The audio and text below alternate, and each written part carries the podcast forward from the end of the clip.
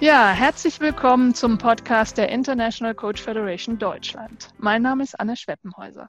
Es ist mir heute eine ganz besondere Freude, mit Christopher Raun zu sprechen. Mit Dr. Christopher Raun. Vielen herzlichen Dank, dass wir uns heute zu diesem Podcast treffen. Ja, gerne. Vielen Dank für die Einladung.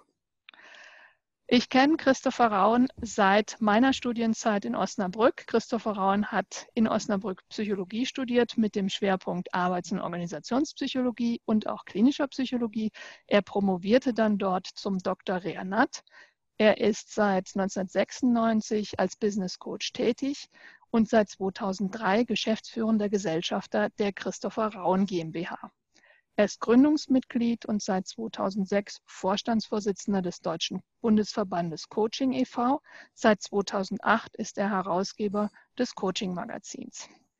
Seit 2002 bietet, bildet Christopher Raun in Kooperation mit Andreas Steinhübel Coaches aus. Und eine Besonderheit, die noch gar nicht so lange zurückliegt.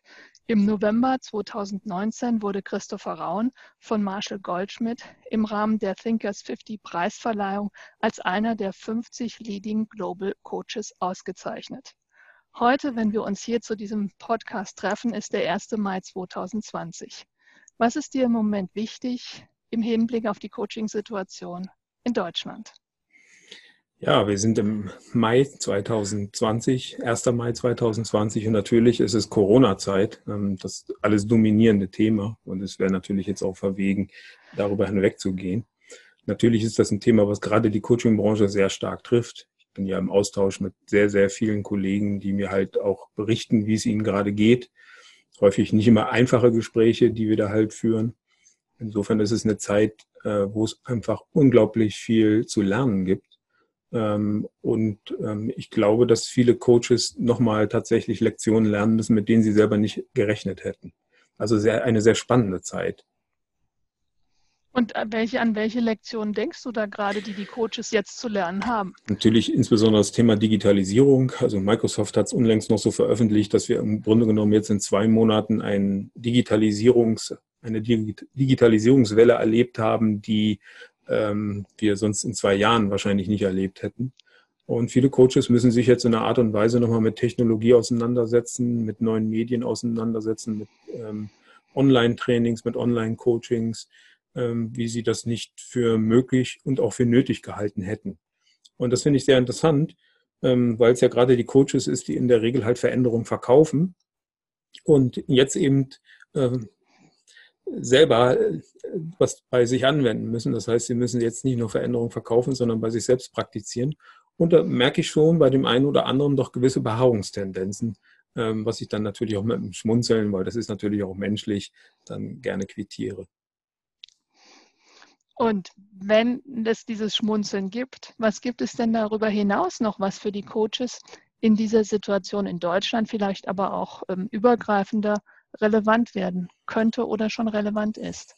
Also ich glaube, dass gerade für die Coaches in Deutschland es sehr relevant ist, nicht nur ähm, die ganzen Risiken und die Probleme zu sehen, sondern auch die unglaublichen Chancen, die da drin stecken, wenn sich der Coaching-Markt weiter digitalisiert. Ähm, was das bedeutet, äh, ist für mich relativ klar. Man kann ganz andere Kundenschichten erreichen, sowohl im Inland wie auch im Ausland, ähm, wenn Fahrzeiten wegfallen und allein das Matching, also die Passung zwischen Coach und Klient halt entscheidet und nicht die Entfernung. Dadurch ergeben sich natürlich zwangsläufig ganz neue Möglichkeiten. Aber auch die Art zu arbeiten in einem virtuellen Raum macht natürlich ganz neue Möglichkeiten auf. Das heißt, wir haben ja hier die Situation, ähm, dass wir mit einem neuen Medium, für viele zumindest ein neues Medium, äh, arbeiten können. Und da macht es nicht Sinn, eins zu eins das, was man in der echten Welt gemacht hat, zu übertragen, sondern man muss sich und auch seine Methoden ein Stück weit neu erfinden. Und das finde ich einen total spannenden, interessanten, auch herausfordernden Prozess. Auch für mich selbst. Klar, ich lerne jeden Tag was dazu. Ähm, und ich mache das aber gerne, weil ich versuche das nicht nur zu verkaufen, sondern ich versuche es auch bei mir selbst zu praktizieren und so eine nahezu kindliche Freude an der Entdeckung zu haben, wie funktionieren Sachen, wie funktioniert eine Software, was sind vielleicht Fallstricke? Wie muss ich mich anders organisieren? Wie muss ich andere Sachen vorbereiten? Was muss ich anders vorbereiten? Und da gibt es ganz viel Neues zu entdecken und zu lernen. Eine, finde ich, unglaublich spannende Zeit. Ja, und ähm, wir hatten es eben im Vorgespräch schon angedeutet. Wie waren denn so deine letzten sechs bis acht Wochen? Ja, die letzten sechs bis acht Wochen waren bis bei mir sehr, sehr anstrengend, ähm, auch aufgrund äh, meiner privaten Situation. Wir haben uns so ähm, zurückgezogen in freiwillige Quarantäne und wir haben ja noch eine kleine Tochter und ohne irgendwelche Unterstützung von außen bedeutet das natürlich, dass äh, einiges an zusätzlicher Arbeit auf einen zukommt im privaten Sektor, äh, wo vorher halt Freunde da waren, wo eine Kita da war, wo eine Oma da war, wo ein Opa da war, äh, wo ein Kindermädchen da war. Das fällt jetzt alles weg und jetzt müssen die Eltern selbst dran. Und da wir beide voll berufstätig sind, haben wir da natürlich einiges an Aufgaben zu bewältigen, wie man sich leicht vorstellen kann. Dazu kommt noch, ähm, wir haben tatsächlich unglaublich viel zu tun, womit ich nicht gerechnet hätte. Ich hätte tatsächlich gedacht, dass es jetzt ein bisschen ruhiger wird. Aber ähm, bei uns ist es Gott sei Dank nicht so wie bei vielen ähm, Kollegen, wo es wirklich zu einem sehr dramatischen Einbruch gekommen ist. Und ähm, alleine jetzt das Organisieren von unseren Seminaren und von den Coachings und bei den Terminverschiebungen erfordert einen so hohen Organisationsaufwand, dass ich wirklich voll ausgelastet bin. Und äh, ich würde sagen können, ich wünsche mir mal ein paar Tage ruhig zu Hause, aber das ist ja inzwischen schon eigentlich ein bisschen äh, Sarkasmus. Ja, und dann habe ich verstanden, dass dieses Jahr für dein Business ein ganz besonderes Jahr ist, ein Jubiläumsjahr. Magst du uns darüber ein bisschen was erzählen? Ja, es, ist, es klingt ein bisschen eitel, aber ich beschränke es wirklich auf die Fakten. Ähm, wir starten in diesem Jahr, womit ich niemals gerechnet hätte, äh, unsere 50. Coaching-Ausbildung. Und ich hätte wirklich nicht gedacht, dass ich das mal erleben würde in meinem Leben, zu sagen, ich habe 50 Ausbildungsgruppen geleitet.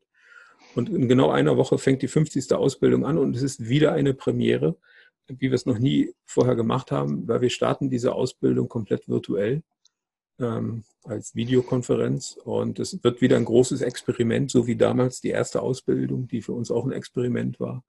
Wie mein Kollege Andreas Steinhübel immer so schön sagt, das ist eines der längsten Experimente, die wir je gemacht haben. Und wer weiß, was das jetzt für ein Experiment ist, was wir starten. Wer weiß, wie viele Jahre das dauert. Ähm, ich hoffe natürlich, dass es etwas länger dauert und nicht nur eine Eintagsfliege ist.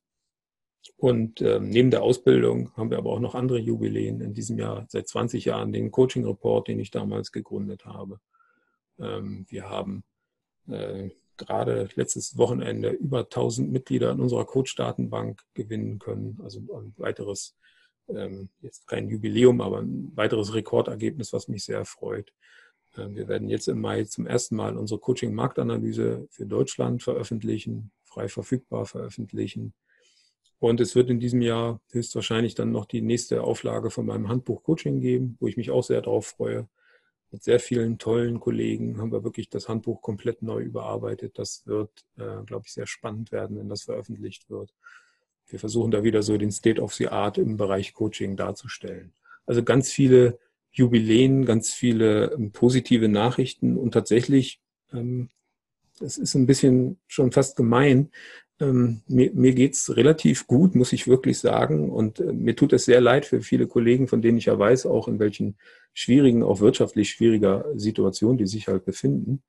Ähm, ich freue mich aber natürlich trotzdem, dass es uns gelungen ist, durch viel Arbeit, und das ist ja eine Teamleistung, das bin ich ja nicht alleine, äh, diese Ziele zu erreichen und da überhaupt halt hinzukommen. Und das ist schon teilweise eben ja, jahrzehntelange Arbeit. Ja, vielen Dank für diese ähm, besonderen Eckpunkte, Markpunkte, die du gerade aufgezählt hast.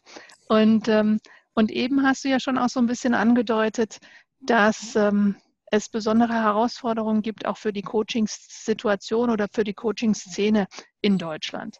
Was denkst du, sind so die drei oder vielleicht fünf markanten Entwicklungsschritte, die die Branche jetzt gerade vor sich hat? Also ich denke Virtualisierung und das ist noch mehr als Online-Arbeit ähm, wird jetzt nochmal einen zusätzlichen Schub halt bekommen. Und das bedeutet nicht nur, dass wir Coaches halt äh, viel mehr virtuell arbeiten müssen und online arbeiten müssen, sondern dass unsere Kunden das ja auch machen. Und dadurch verändern sich natürlich auch wieder Führungsstrukturen und damit auch die Themen, die im Coaching halt vorkommen. Das heißt, wir müssen uns ähm, neu aufstellen oder verändert aufstellen und dazulernen in der Art, wie wir arbeiten, aber auch mit welchen Themen wir halt arbeiten. Und wir sollten zum Dritten natürlich auch sehen, welche Chancen da für uns halt drin stecken, was ich vorhin schon sagte. welche Möglichkeiten stecken für mich als Coach da drin, mich vielleicht auch mit meinem Spezialgebiet nochmal auf andere Kunden konzentrieren zu können, die vorher für mich in der realen Welt so gar nicht erreichbar waren aufgrund von physikalischen Beschränkungen und die jetzt ähm, dadurch, dass die Welt halt online ein Stück zusammenrückt, äh, durchaus erreichbar sind. Und da gibt es eine unendliche Vielzahl von Möglichkeiten. Da kann ich also wirklich allen nur empfehlen, ähm, mal die Fantasie zu nutzen, wie man erreichen kann. Es gibt so viele deutschsprachige Führungskräfte im Ausland, ähm, die wir jetzt als Zielgruppe halt erreichen können, weil es für die auch normal ist, sich einen Coach zu holen. Auch im Bereich interkulturelles Coaching ähm, ist die Schwelle jetzt viel niedriger, Leute aus sowohl aus in anderen Ländern zu coachen, als auch sich coachen zu lassen aus anderen Ländern mit der entsprechenden Expertise. Äh, ein absolut spannender Prozess. Ja, vielen herzlichen Dank. Und wenn es noch ein, zwei Empfehlungen gibt für die Coaches, die uns jetzt gerade zuhören, was wären das aus deiner Sicht? Ähm, also was ich grundsätzlich halt immer empfehle, ist ähm, natürlich ähm, zu sehen, wo gibt es etwas zu lernen. Und nicht nur zu sehen, ah, ich habe jetzt ein Problem und ich will jetzt das Problem irgendwie wieder loswerden. Ähm, Probleme, wenn sie jetzt offenbar werden, fallen nicht vom Himmel. Ich weiß, dass viele Coaches erfolgreiche Geschäftsmodelle halt hatten und jetzt einfach davon überrumpelt wurden, weil ihre Geschäftsmodelle jetzt nicht mehr erfolgreich sind. Aber ein Stück der Wahrheit ist eben auch, dass diese Geschäftsmodelle halt auch ein bisschen anfällig waren wie eine Monokultur. Und um diese Analogie halt zu bemühen, Monokulturen können sehr erfolgreich sein. Ähm, aber dann kommt halt irgendwann der Borkenkäfer und dann funktioniert eine Monokultur halt nicht mehr. Und unser Borkenkäfer heißt halt zurzeit Corona. Und es wird immer letzten Endes, auch wenn wir das nicht genau vorhersagen können, wird es immer ein, ein Problem geben, wird es immer eine Art Borkenkäfer halt geben. Und ich kann deswegen immer nur empfehlen, ähm, bitte sich nicht versteifen auf eine geistige Monokultur, aber auch nicht auf eine Angebotsmonokultur. Spezialisierung finde ich total wichtig und auch wunderbar, gerade für Einsteiger im Markt. Aber bitte immer daran denken, dass man Geschäftsmodelle bei aller Spezialisierung auch durchaus ausweiten kann und auch ausweiten sollte, damit man eben nicht nur auf einem Bein steht. Und wenn das dann wegbricht, ja, dann steht man halt nicht mehr. Und das ist das, was wir bei vielen Coaches halt erleben. Ich habe das selbst erlebt in, meinem eigenen, in meiner eigenen Firma, dadurch, dass wir halt vier unterschiedliche Ertragssäulen halt haben, die wir aufgebaut haben. Ähm, und wir da deswegen, glaube ich, relativ ähm, gut durch diese Krise kommen, wahrscheinlich sogar noch davon profitieren werden, weil wir einfach mehrere Beine haben, auf denen wir stehen können. Wir haben das jetzt gesehen, dass durch den, die Zunahme ähm, des Internet-Traffics ähm, auch zum Beispiel unser Traffic auf unseren Internetseiten sich erheblich gesteigert hat. Ungefähr 60 bis 70 Prozent Steigerung gegenüber dem Vorjahr, was ein sehr gutes Ergebnis natürlich ist. Und wir werden jetzt wird, ähm, am Montag die Zahlen dann sehen, ähm, zum Beispiel ähm, wahrscheinlich eines auch der besten Zuwächse halt haben für unser Coaching-Magazin, was ja auch online verfügbar ist. Und dann sehen wir natürlich, wenn die Leute mehr online sind, dann haben wir halt da auch einen Zuwachs. Und das ist, äh, das wäre nicht möglich gewesen, wenn ich nicht vor auch wieder mittlerweile über zwölf Jahren die Entscheidung getroffen hätte, ein Coaching-Magazin überhaupt zu gründen. Damals noch ähm, definitiv nicht als Erwerbszweig, ganz im Gegenteil. Äh, auch da kann ich als kleine Anekdote am Rande durchaus erzählen. Ähm, wir haben 2008 ähm, von dem ersten Coaching-Magazin haben wir 3000 Exemplare gedruckt. Und wir haben ähm, dann bei der Coaching-Kongress und zu dem Coaching-Kongress haben wir das natürlich auch mit auf den Markt gebracht. Das war marketingtechnisch auch so abgestimmt. Und wir haben letzten Endes äh, 27 Exemplare von dem Coaching-Magazin verkauft. Und dann kann man sich leicht vorstellen, wenn man 3000 Exemplare druckt und man verkauft 27, das tut ein bisschen weh, also betriebswirtschaftlich gesehen. Und dann haben wir halt auch sagen müssen, okay, äh, wir haben den Markt da offensichtlich nicht richtig genug eingeschätzt. Wir müssen uns jetzt hinsetzen, unsere Hausaufgaben machen. Wir glauben weiterhin an dieses Produkt. Ich habe da auch nicht aufgegeben, aber das war eine lange Durststrecke, ähm, bis wir das geschafft haben, das Coaching-Magazin profitabel zu bekommen. Und wir haben diese Durststrecke gemeistert, aber es war ein sehr langer Weg. Das heißt, wenn man sich neue Säulen aufbaut, wenn man sich neue Standbeine aufbaut, dann kann man nicht erwarten, dass man vom ersten Tag damit Geld verdient. Ähm, und ich weiß aber, dass viele Coaches auch teilweise aus betriebswirtschaftlicher Not heraus ähm, immer nur Wege halt verfolgen, die relativ schnell und kurzfristig betriebswirtschaftlichen Erfolg versprechen. der Nachteil ist eben, dass diese Geschäftsmodelle dann meistens auch sehr anfällig sind. Und deswegen empfehle ich halt da eine gewisse Kreativität bei aller Spezialisierung, ähm, sich breiter aufzustellen und ähm, etwas mehr langfristige Orientierung und dann klappt es auch mit dem Geschäft, um es mal ganz flapsig zu sagen. Aber man muss da langfristig ausgerichtet sein. Ähm, unser Geschäft ist in einem Empfehlungsgeschäft. Und in einem Empfehlungsgeschäft, da reden wir nicht über einen 100-Meter-Sprint, sondern wir reden über einen Marathon. Und es gibt immer wieder Leute, die neu auf den Markt kommen und ganz schnell ganz viel erreichen wollen. Und ich beobachte den Markt ja auch schon sehr lange. Und häufig ist es so, dass die Leute, die ganz schnell mit sehr viel Energie auf den Markt kommen, auch ganz schnell vom Markt wieder weg sind. Also ich habe schon viele kommen und gehen sehen, sowohl jetzt ähm, Coaches als auch Coachingfirmen, als auch äh, Infrastrukturanbieter, wie ich sie nenne, also andere Coach-Datenbanken zum Beispiel. Da gibt es auch ganz viele marktfremde Teilnehmer, die jetzt mit interessanten digitalen Geschäftsmodellen auf den Markt halt drängen, wo ich persönlich gar nicht so sicher bin, ob die ohne den inhaltlichen Marktzugang überlebensfähig sind. Aber das wird dann die Zukunft zeigen. Wichtig finde ich es erstmal, ähm, dass es viele Leute gibt, die sich mit dem Thema Coaching auseinandersetzen, neben den Coaches und offensichtlich an das Thema Coaching halt glauben und in Startups, die halt auch da, wie gesagt, Infrastrukturanbieter sind, sind ja ein Zeichen dafür, dass Coaching immer mehr in der Gesellschaft ankommt. Und ähm, das ist für mich natürlich definitiv ein positives Zeichen. Man sollte es allerdings auch nicht überschätzen. Die Coaching-Branche ist immer noch eine sehr kleine Branche. Es ist eine, eine Branche, die einen Gesamtumsatz hat in Deutschland, äh, wo ich mittelständische Unternehmen kenne, die alleine mehr Umsatz machen als die gesamte deutsche Branche. Also das ist eine Spezialbranche, das ist sie auch nach wie vor. Es ist eine kleine, es ist eine feine Branche, jedenfalls überwiegend im Bereich Business Coaching, von dem ich spreche. Und ähm, es ist jetzt nicht die Riesenbranche wie zum Beispiel jetzt ähm, Beratung, also Unternehmensberatung und andere äh, Weiterbildungsthemen, die sehr groß aufgehängt sind und wo zig Milliarden Umsatz pro Jahr halt generiert werden. Das darf man halt nicht vergessen. Ähm, in der öffentlichen Wahrnehmung hat man ja manchmal den Eindruck, dass die Coaching-Branche so eine Riesenbranche wäre. Aber wenn man das mal vergleicht mit anderen Zahlen, ist das ja alles sehr bescheiden. Also ich gehe momentan in unseren Analysen, wie gesagt, wir werden ja im Mai noch die Marktanalyse veröffentlichen, davon aus, dass in Deutschland wahrscheinlich ungefähr so 12.000 ernstzunehmende Business Coaches, also ernstzunehmend in dem Sinne, dass sie wirklich auch gut qualifiziert sind, unterwegs sind. Und das ist die Größenordnung, mit der wir zu tun haben. Wenn man das jetzt mal mit niedergelassenen Ärzten vergleicht oder mit Rechtsanwälten oder mit Steuerberatern, dann sieht man, wie klein diese Branche im Grunde genommen ist.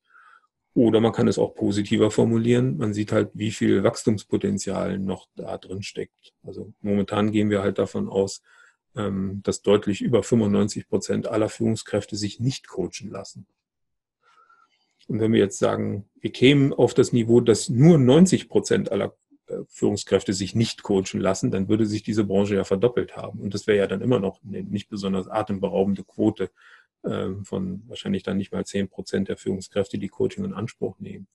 Und ich glaube, dass dadurch, dass das Angebot von Coaching jetzt mehr digitalisiert wird, das Coaching halt auch niedrigschwelliger verfügbar wird, ähm, in bestimmten Bereichen wahrscheinlich auch preisgünstiger dadurch verfügbar wird und dass das wiederum dazu führen kann, dass viele Führungskräfte, die sonst Coaching nicht in Anspruch genommen hätten, gerade jetzt vor dem Hintergrund der herausfordernden Gesamtsituation auch schon mal über Coaching nachdenken.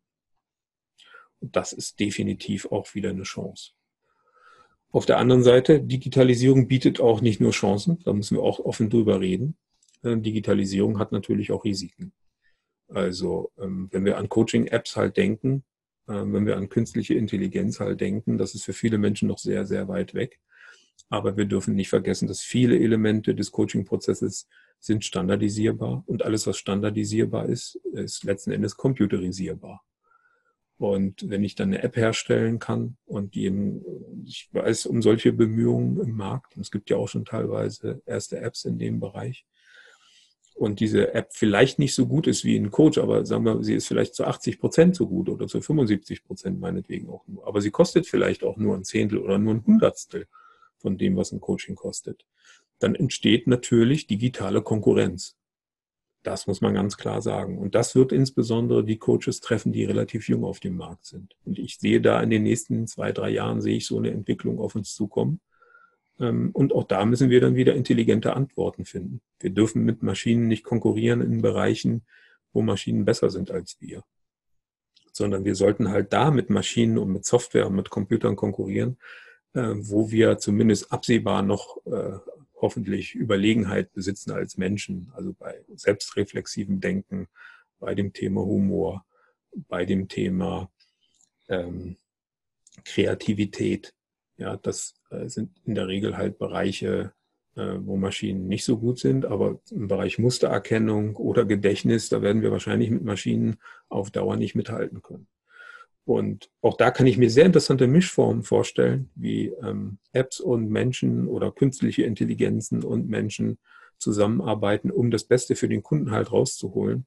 Man stelle sich zum Beispiel eine künstliche Intelligenz vor, die Sprachmuster automatisiert analysiert in Kombination mit der Kreativität eines Coaches Lösungswege zu finden für spezifische Probleme.